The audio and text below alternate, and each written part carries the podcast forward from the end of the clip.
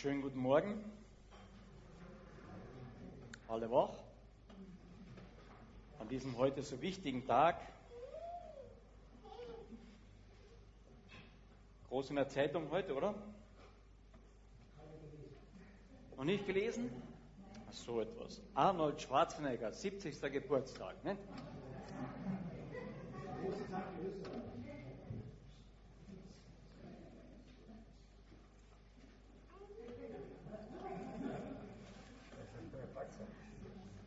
Respekt steht drüber. Vor so einem Mann sollten wir Respekt haben, steht hier. Der Terminator, der Filmschauspieler,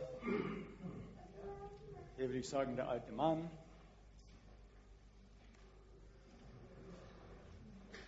Ist doch wichtig, oder? Dass wir als Österreicher so berühmt sind durch Arnold Schwarzenegger.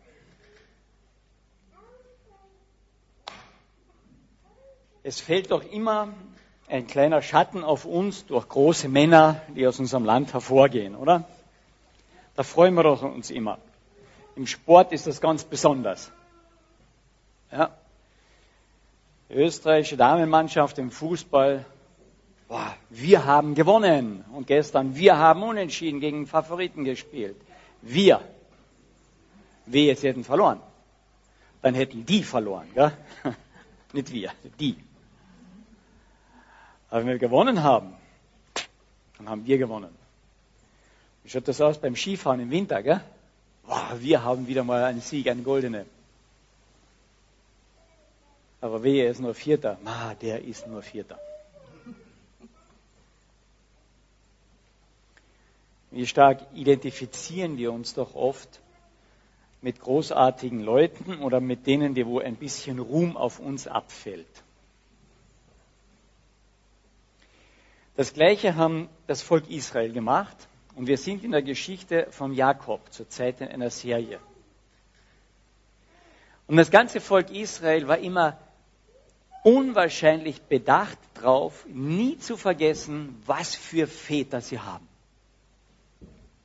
Unser Vater Abraham. Ja, als Jesus mit den Pharisäern redet und sie eigentlich zurechtweist und sagt, hey, wir sind, was redest du da? Wir haben unseren Vater Abraham. Wir sind Kinder Abrahams, Isaaks und Jakobs. Deren Glanz fällt auf uns. Das sind wir. Wir sind doch die Gesegneten, oder? Und dann fängt an Jesus dieses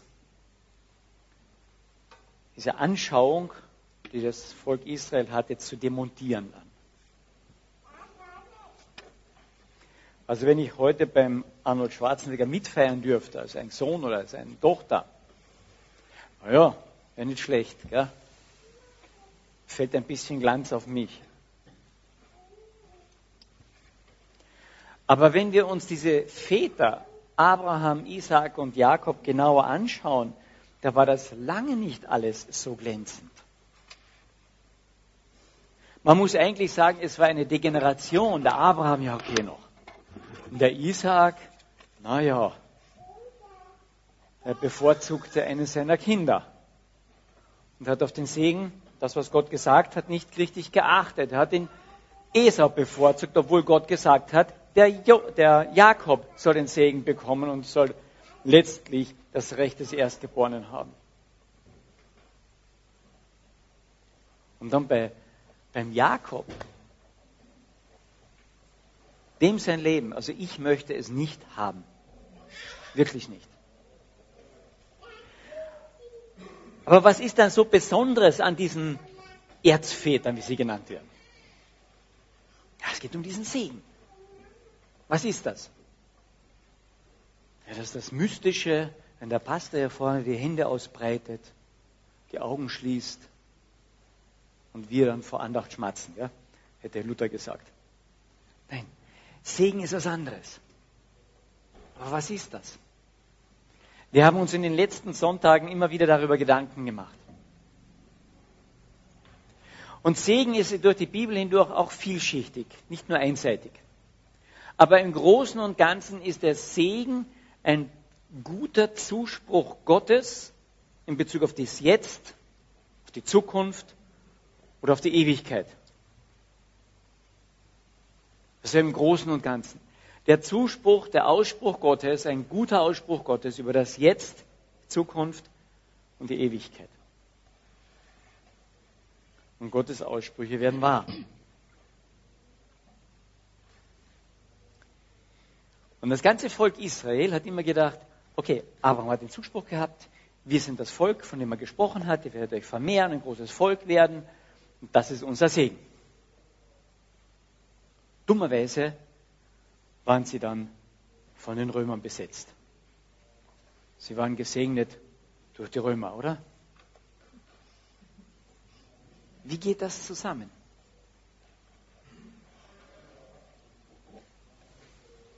Und der Paulus klärt das dann. Jesus schon ein Stück weit, aber der Paulus klärt das dann sehr stark. Er geht im Römerbrief durch, was da passiert mit dem Abraham, er geht im Galaterbrief das noch einmal genau durch. Und ich werde das heute ein bisschen anschauen, aber sonst verstehen wir den Zusammenhang nicht. Im Alten Testament spricht, holt äh, Gott den Abraham aus seinem alten Leben heraus, aus seiner Vergangenheit ein Stück heraus, aus seinem Umfeld heraus in ein neues Land und sagt ihm, durch dich wird gesegnet sein. Alle Völker auf dieser Erde. Durch dich werden Völker entstehen. Dir werde ich dieses Land geben. Und wenn wir das so anschauen, dann würden wir sagen, auf gut Kärntnerisch, das ist ja Wiesen. Super. Toll. Nur wenn wir die Geschichte anschauen, dann merken wir, das holtert und poltert durch die Landschaft.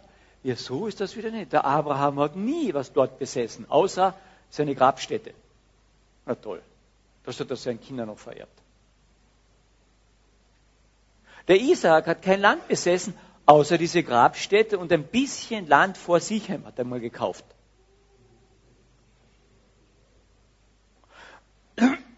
Der Jakob, Entschuldigung, der Isaak hat nur diese Grabstätte besessen. Der Jakob hat ein bisschen Land vor Sichem gekauft. Wir sollen das Land besitzen. Und ihr werdet Nachkommen haben, so zahlreich wie der Sand am Meer. Und die Sarah ist unfruchtbar.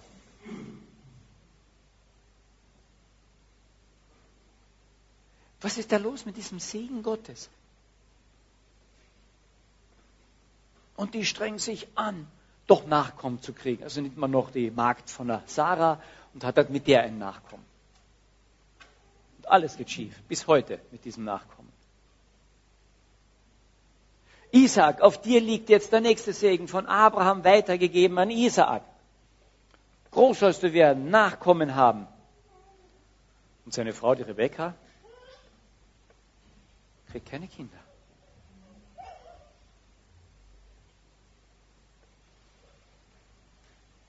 Und irgendwann bittet dieser Isaac, Herr, tu es doch. Und in der Gnade Gottes kriegt sie dann Zwillinge. Wow, gleich zwei auf einmal. Und was tun die? Die streiten sich bis aufs Blut. Der Segen Gottes. Denkst du, was ist denn da los mit diesem Segen? Und dann kommt dieser Jakob, dieser Fersenhalter, dieser Überlister, was sein Wort schon heißt. Und er weiß, ich bin der Gesegnete, ich bin der Gesegnete, ich bin der Gesegnete. Gottes Verheißung ist doch auf mir. Und jetzt muss ich alles tun, um diesen Segen auch wirklich auszuleben, zu bekommen, in mich aufzunehmen. Oh, und der Esau kommt hungrig von der Jagd. Jetzt ist die Gelegenheit, jetzt kann ich den Segen, den Teil wenigstens davon erkaufen. Mit einem Linsengericht.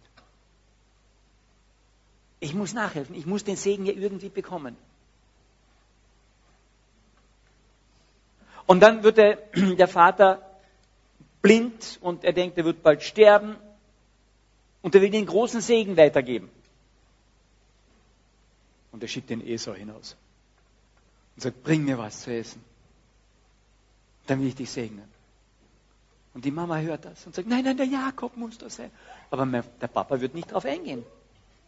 Also überliest man wieder mal. Und so kriegt der Jakob den Segen. Der Vater eigentlich dem Esau zugedacht hatte. Gott hatte zwar dem Jakob den zugedacht, Aber irgendwie muss man das erschleichen. Ich muss ja alles tun, um den Segen zu bekommen, oder?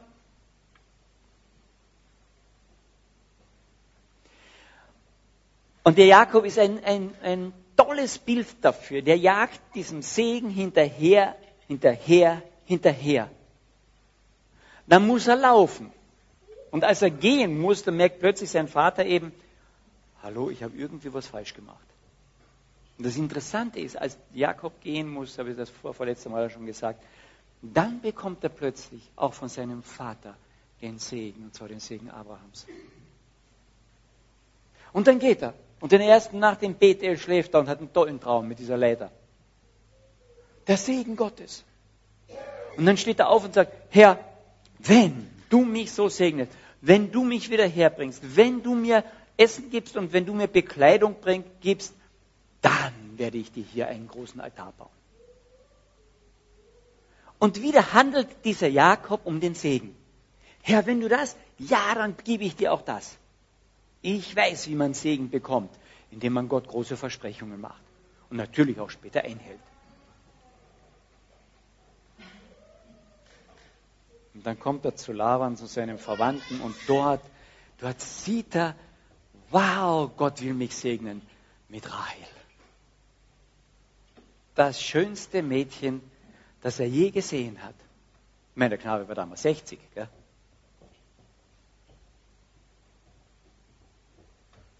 Und dann sagt er, ich, um die, um die Rahel diene ich. Da mache ich alles. Sieben Jahre. Und er dient. Sieben Jahre.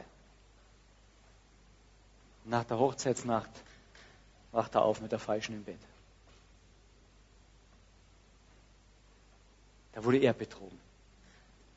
Aber nein, Rahel muss er haben, weil Rahel ist, ist der größte Segen, den er überhaupt bekommen kann. Na, und alle Verheirateten hier. Ist doch immer so, oder? Der Fritz, der Franz, die Susi, die Maria ist der größte Segen, den Gott mir geben kann.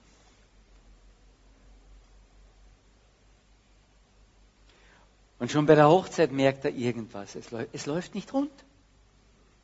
Herr, wo ist deine Zusage deines Segens?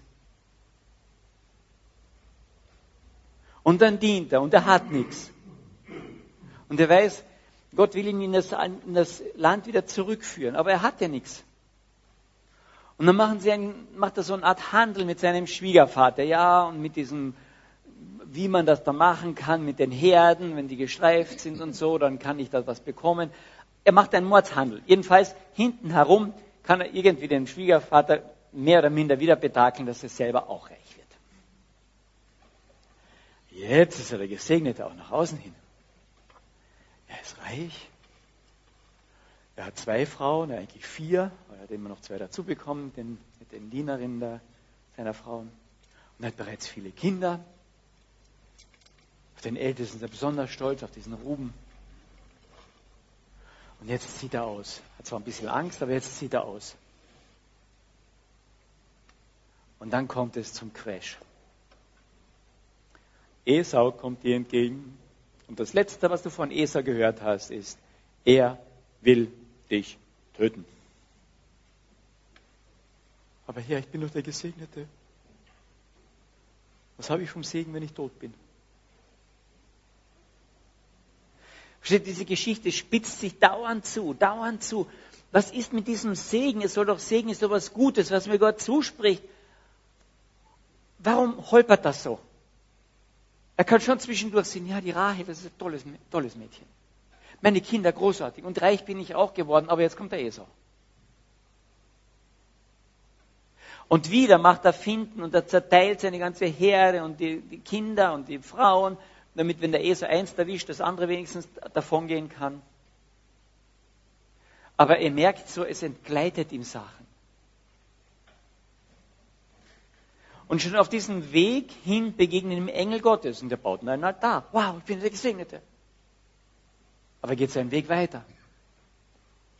Und dann, als er weiß, am nächsten Tag ist die Begegnung mit Esau, ist er an diesem Bach Krit und ringt mit Gott. Und anscheinend hatte er seine Zweifel mit dem Segen, weil um was ringt er? Um den Segen. Also ich kann mich so identifizieren mit diesem Jakob. Hast du manchmal Probleme mit diesen Segensaussagen Gottes? Ich schon. Ja, ich sehe nicht sehr viel von deinem Segen im Moment. Bei der Diagnose? Bei dem Todesfall? Bei dieser Schwierigkeit mit Kindern? Und dann hält er diesen Mann Gottes fest ich, ich muss den Segen haben. Ich lass dich nicht los, du segnest mich denn. Aber ich ringe um den Segen. Ich ringe bis in den Morgen hinein. Und als Gott ihn nicht, oder als Jesus ihn nicht überwinden kann, und hier geht es nicht um, dass er, ihn, dass er nicht stärker wäre, sondern so überwinden kann, dass er ihn wirklich segnen kann, dann macht Gott etwas, damit er ihn segnen kann. Und Im Hebräischen heißt es nur, bing, er rührte seine Hüfte an, wirklich nur so. Stell dir vor, Gott hätte so gemacht. Na, der wäre mit Lichtgeschwindigkeit irgendwo hingeflogen. Aber rührte nur den Hüfte, bing. Und die ist ausgerenkt. Er kann jetzt nicht mehr kämpfen.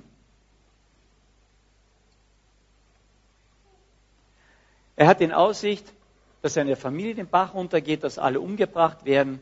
Er kann selbst nicht mehr kämpfen. Ich kann nicht mehr. Braucht man noch was? Herr, segne mich, ich kann nicht mehr. Und Gott geht noch einen Schritt weiter und sagt, okay, wie heißt du? Und irgendwann schreit er hinaus, Jakob, ich bin auch nichts ich kann nicht mehr und ich bin ein Überlister. Und dann sagt Gott zu ihm, jetzt hast du gewonnen. Jetzt hast du gewonnen. Und er segnet ihn.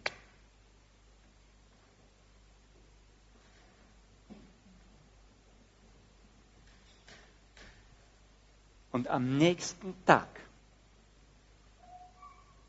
wird die Verheißung, die Gott vor seiner Geburt gegeben hat. Wahrheit.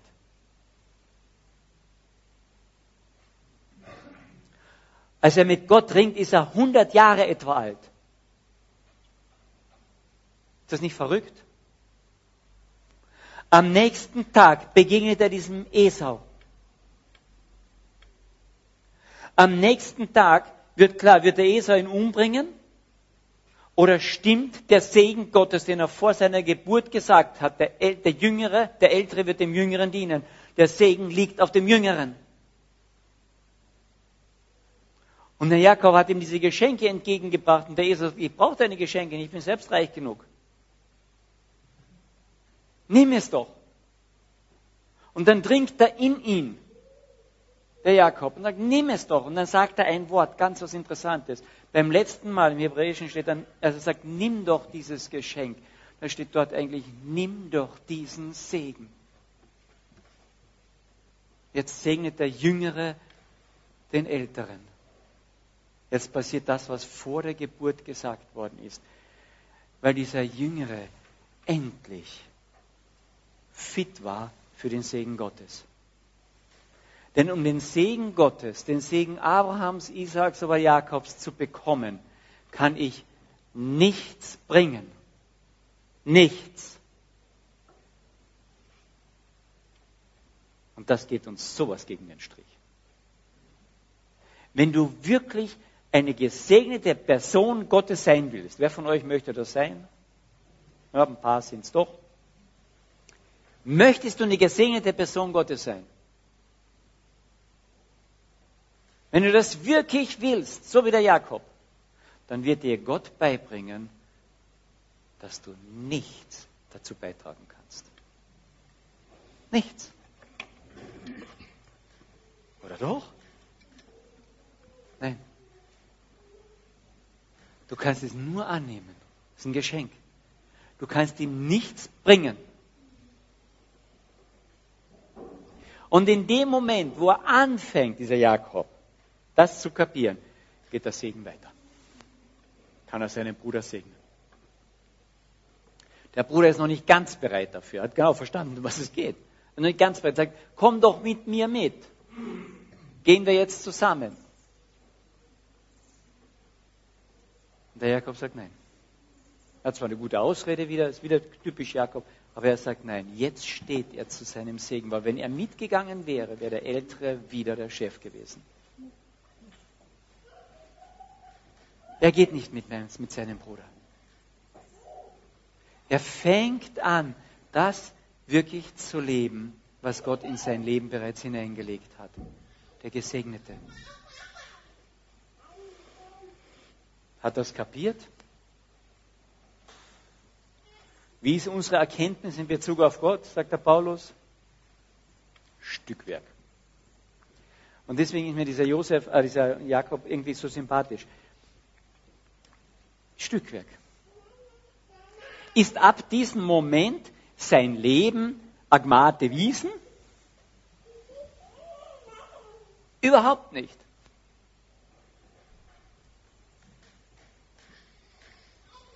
Das ist was total Verrücktes eigentlich. Wenn du hier durchgehst, erst ist sie begegnet mit dem, mit dem Esel, hat das ein bisschen kapiert. Ja? Und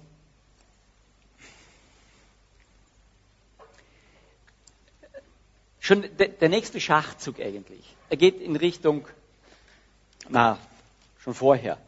Er geht zurück an diesen Ort, wo diese Himmelsleiter ja war. Bethel. Das heißt auf Deutsch Haus Gottes. Und dort begegnet dem Engel Gottes. Und er baut dort einen Altar bei Bethel. Gott erscheint ihm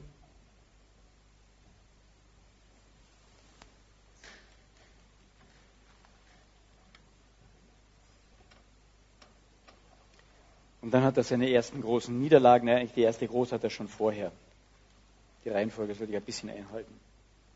Vorher wird sein Name absolut in den Dreck gezogen durch seine Kinder, die ein Massaker anrichten in einem Ort, weil dort sich jemand falsch gegen, gegen ihre Schwester, gegen die Diener verhalten hat. Und der große Levi und der Simeon einen ganzen Ort niedermetzeln mit einem Trick sodass der Jakob sagt, ihr habt mich so stinkend gemacht in den Augen der ganzen Bewohner, ich kann hier nicht mehr bleiben. Der Gesegnete Gottes. Geht doch alles gut. Also gehen wir jetzt nach Bethel. Und dort bauen wir Gott einen Altar. Und dem Bethel, das seinen ersten Toten.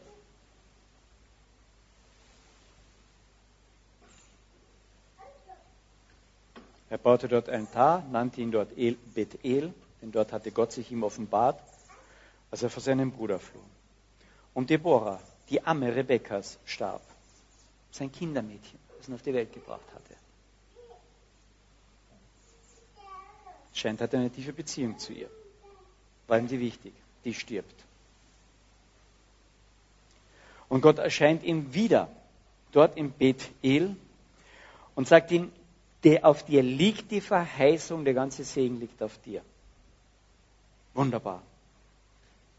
Und damit stellt ein Denkmal auf, übergießt es mit Trankopfer und gießt Öl drüber. Und dann bricht er vom Bethel auf nach Ephrata und auf dem Wege kriegt seine Lieblingsfrau, die Rahel, ihren zweiten Sohn, den Benjamin. Und sie stirbt bei der Geburt.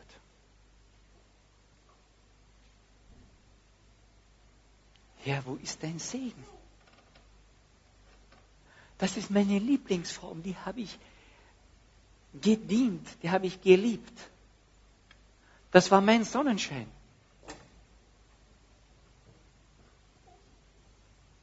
Und die nimmst du mir?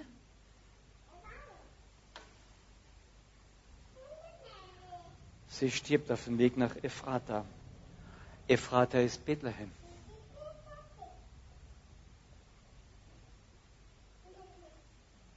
2000 Jahre später wird in dieser kleinen Stadt, und zwar in diesem Bethlehem bei Ephrata, Jesus geboren. Der Grund allen Lebens.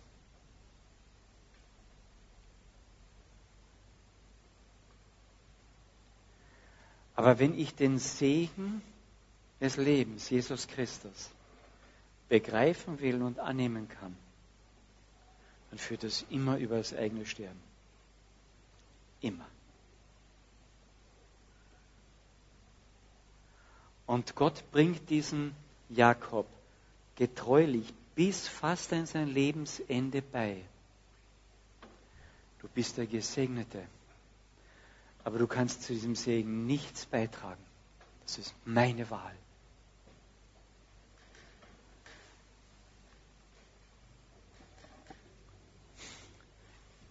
Der Paulus greift das heraus im Römerbrief, aber dann vor allem bei den Galatern. Die Galater, die haben gedacht, wow, ich bin gesegneter Gottes. Ich habe hab Jesus Christus in mein Leben aufgenommen, haben die gesagt. Und jetzt strengen wir uns an, ihm wirklich zu gefallen und das fortzusetzen und wirklich in den Himmel zu kommen und anständige Christen zu sein, um Gottes Segen zu bekommen.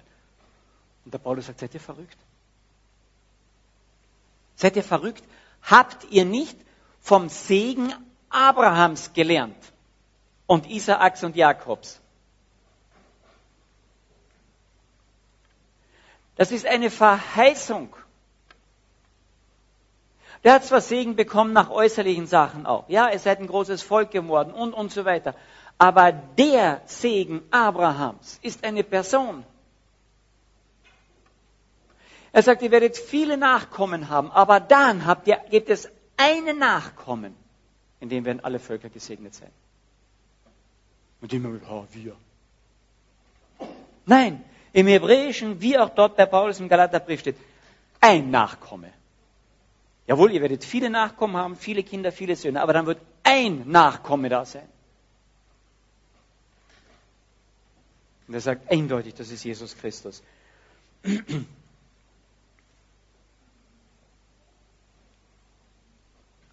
Und in diesem Nachkommen seid ihr Gesegnete. Der ganz große Segen Gottes ist eine Person. Und wenn ihr vom heutigen Gottesdienst nichts sonst mitnehmt, dann bitte das. Der ganz große Segen Gottes ist eine Person.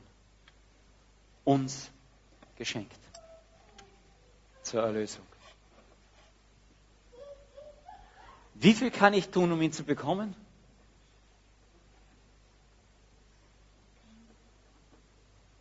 Ich kann nur Danke sagen.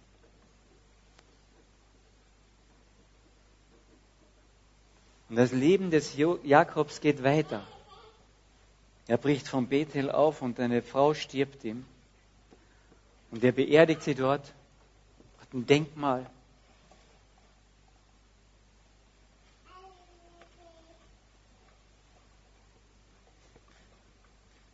Und dann geht es weiter. Er schlug sein Zelt auf im Migdal Eder und es geschah dort, als Israel in jenem Land wohnte, da ging Ruben hin und lag bei Bilha, der Nebenfrau seines Vaters. Der nächste Erfolg. Sein ältester Sohn schläft mit seiner Frau, mit Jakobs Frau, na großartig. Herr, wo ist dein Segen?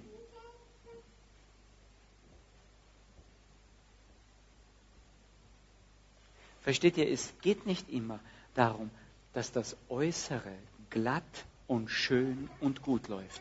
Und wenn es ein Beispiel in der Bibel dafür gibt, na, dann aber wirklich diese großen Helden. Jakob. Das lief nicht glatt. Und doch ist er einer dieser gesegneten Erzväter. Warum? Weil durch ihn der Segen weiterläuft, bis hin, dass der Gesegnete kommt. Und am Ende seines Lebens hat er es kapiert. Aber bis dorthin schläft sein eigener Sohn mit seiner Frau. Danach stirbt sein Vater Isaak, der schon 40, 50 Jahre vorgedacht hat, er stirbt.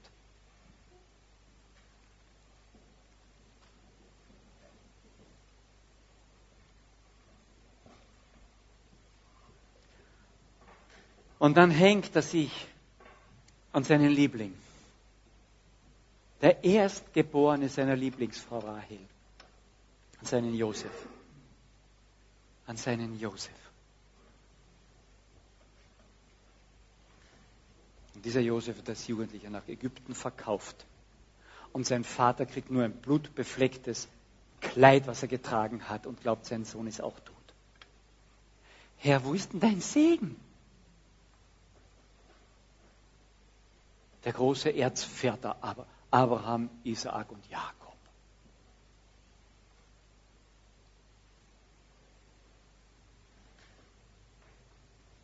Ein Riesenstreit unter seinen Kindern. Er kann denen nicht mehr vertrauen.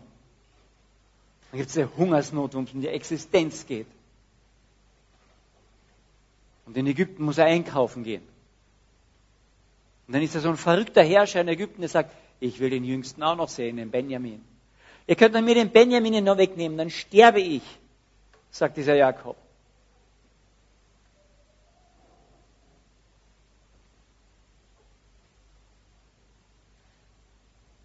Und dann kommt langsam, langsam heraus, der Segen Gottes ist ganz, ganz anders, als er sich das vorgestellt hatte.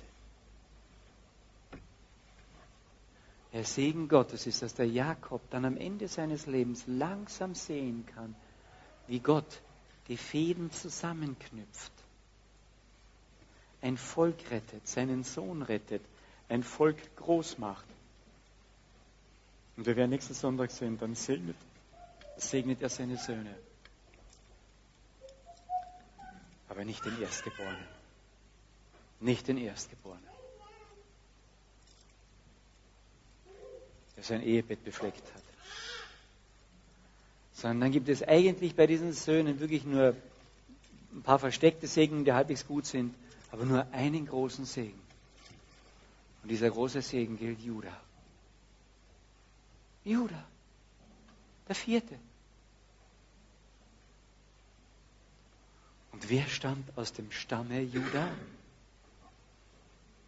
Jesus. Der Löwe aus Juda.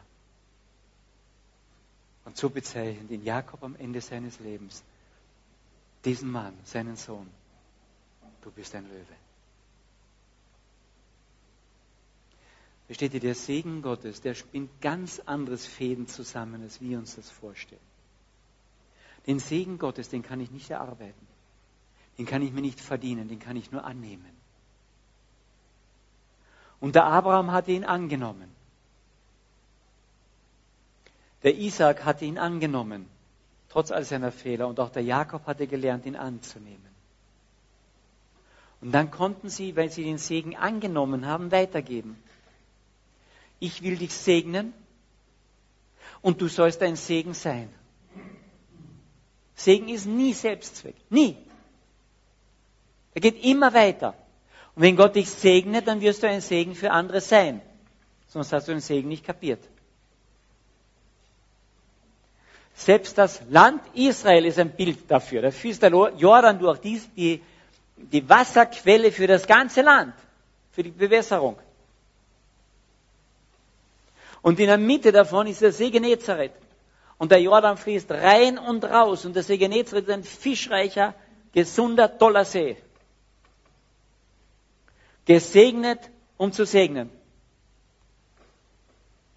Und am Ende fließt der Jordan ins Tote Meer.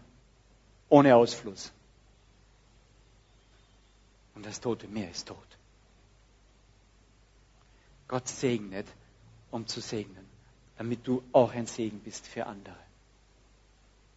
Und am Ende seines Lebens konnte dieser Jakob seine zwölf Söhne segnen.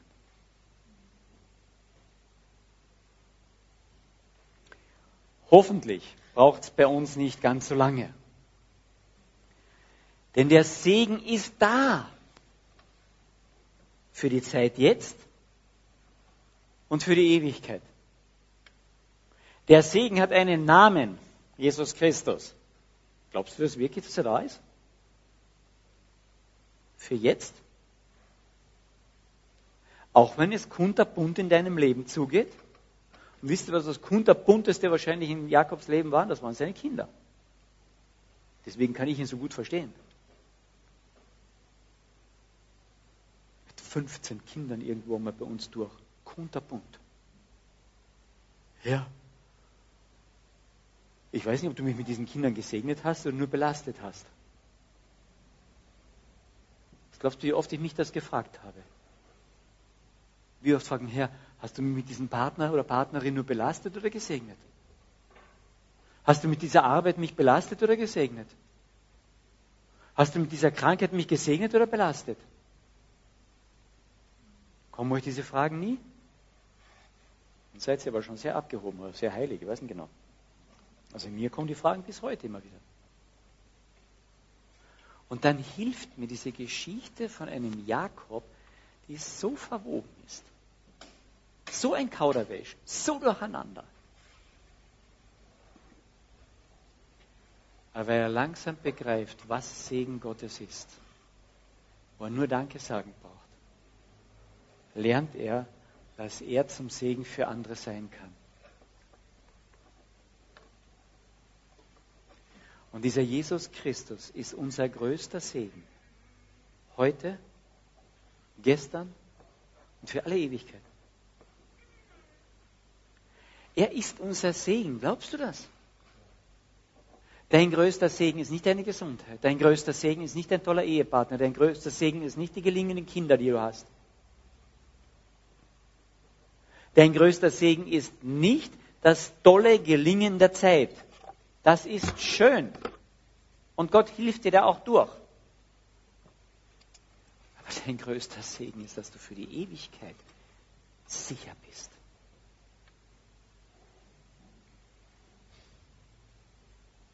Niemand kann ich aus meiner Hand reißen, sagt er. Das ist ein Segen. Ich möchte noch beten. Herr, du hast Abraham, Isaac, Jakob gesegnet und diesen Segen fortfließen lassen. Durch einen Stamm, durch Generationen, durch ein Volk. Bis hin zu uns, wo du gesagt hast, dass in Abrahams Segen alle Völker gesegnet sein werden. Durch den einen gesegneten Abrahams, Jesus Christus. Und ich kann dich nur bitten, Herr, lass uns das festhalten, Vertrauen drauf, dass unser Stückwerk in unserem Glauben, dieses stückweise Festhalten stärker wird, größer wird. Dass wir vertrauen darauf, dass dein Sohn Jesus Christus der größte Segen ist für uns Menschen ist, den du uns jemals bereitet hast. Und das war diese Realität mehr und mehr fassen, dass er hier ist, dass er hier war und für alle Ewigkeit uns halten möchte. Und dass wir durch ihn deine gesegneten Kinder sind. Vater, hab Dank dafür. Amen.